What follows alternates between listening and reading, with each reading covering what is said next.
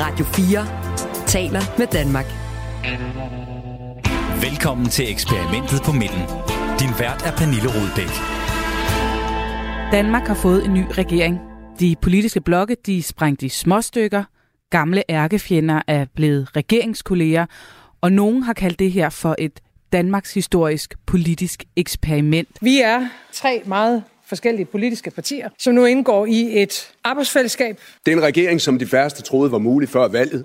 Det troede jeg heller ikke. Det er på mange måder øh, befrielsens øjeblik. Men spørgsmålet er, hvad får man egentlig, når man blander rødt arbejderblod med liberale blå kræfter og tilsætter en dosis lilla teknokrati? Er det den perfekte cocktail af reformer og handlekraft, eller er det en sprængfarlig bombe, der risikerer at gå af alt for tidligt? Jeg hedder Pernille Rudbæk, og hver uge der inviterer jeg et topkvalificeret panel indenfor.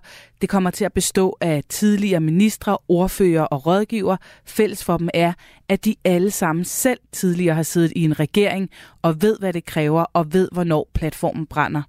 Sammen der skal vi finde ud af, om den her nye regering virkelig er befrielsens øjeblik, eller om det snarere er en bastardregering. Det bliver både voldsomt interessant, super nørdet og forhåbentlig også rigtig sjovt. Og jeg glæder mig til at give dig eksperimentet på midten.